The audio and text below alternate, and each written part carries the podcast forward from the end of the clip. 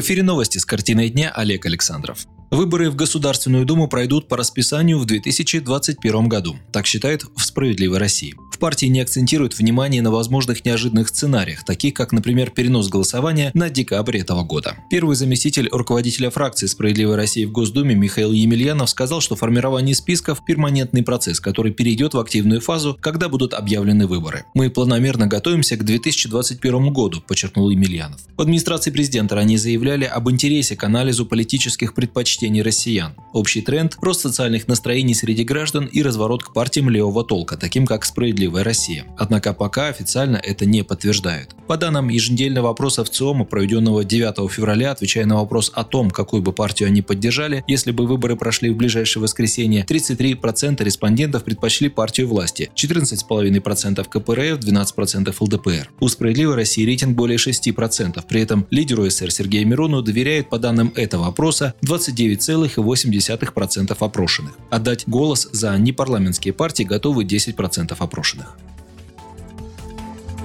Премьер-министр России Михаил Мишустин поручил своим заместителям разработать программы развития проблемных регионов. На каждую программу выделят по 5 миллиардов рублей до 2024 года. При этом глава правительства заявил, что продолжит поездки по стране. В ближайшее время власти обещают составить график его поездок по проблемным республикам и областям. По данным Росстата, Минздрава, Минфина, Центробанка и других открытых источников, самыми проблемными регионами страны в прошлом году являлись республики Тува и Карачаево-Черкесия, Еврейская автономная область, Забайкальский край и Курганская область. Очевидно, им в первую очередь могут добавить средств на развитие. А временно исполняющий обязанности главы Чувашии Олег Николаев сложил в себя полномочия руководителя регионального отделения партии «Справедливая Россия». Об этом в субботу сообщили в пресс-службе администрации главы республики. Николаев подчеркнул, что не собирается покидать ряды партии. В интересах республики считаю необходимым консолидировать усилия различных сил – политических, экономических, общественных, всех, кто действительно заинтересован в развитии республики и благополучии ее жителей, привели слова Николаева в пресс-службе. Региональное отделение возглавит Игорь Маляков, сменивший Олега Николаева в Госдуме Госдуме. Напомним, президент России Владимир Путин 29 января подписал указ об отставке прежнего главы Чувашии Михаила Игнатьева в связи с утратой доверия. Временно исполняющим обязанности руководителя республики был назначен Олег Николаев. Он будет занимать этот пост до вступления в должность нового избранного руководителя республики. Выборы в регионе должны пройти в единый день голосования 13 сентября 2020 года.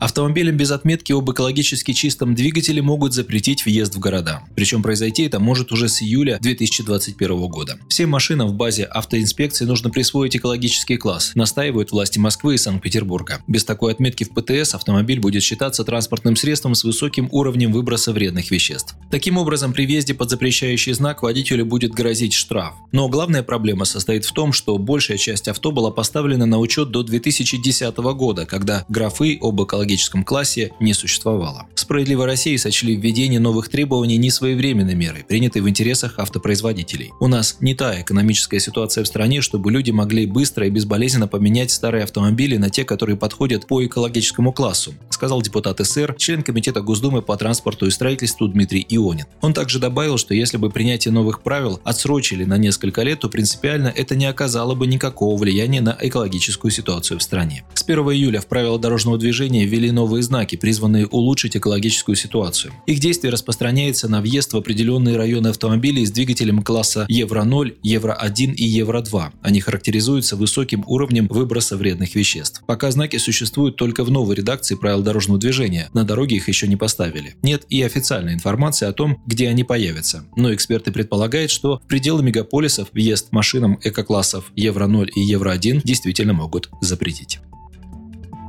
Счетная палата проверит эффективность медпомощи ВИЧ-инфицированным гражданам. Об этом в своем твиттер сообщил глава ведомства Алексей Кудрин. Таким образом, он отреагировал на фильм журналиста Юрия Дудя о ситуации с распространением вируса иммунодефицита человека в России. Фильм «ВИЧ в России. Эпидемия», про которую не говорят, в День всех влюбленных даже показали в Госдуме. Это предложил первый замглавы Комитета по охране здоровья Федот Тумусов из «Справедливой России». Работу Юрия Дудя депутат назвал замечательной и пригласил режиссера на круглый стол о мерах по профилактике и и лечении этого вируса. Мероприятие пройдет в Нижней Палате парламента в следующую пятницу. За несколько дней картину Дудя посмотрели почти 12 миллионов человек. После выхода фильма число Google запросов о покупке в аптеке экспресс-теста на ВИЧ увеличилось в 55 раз. Ажиотажный спрос на товар, который обычно никто не берет, подтверждает в соцсетях и сами аптекари. Как пишут открытые медиа, желающих анонимно провериться в специализированных центрах стало вдвое больше.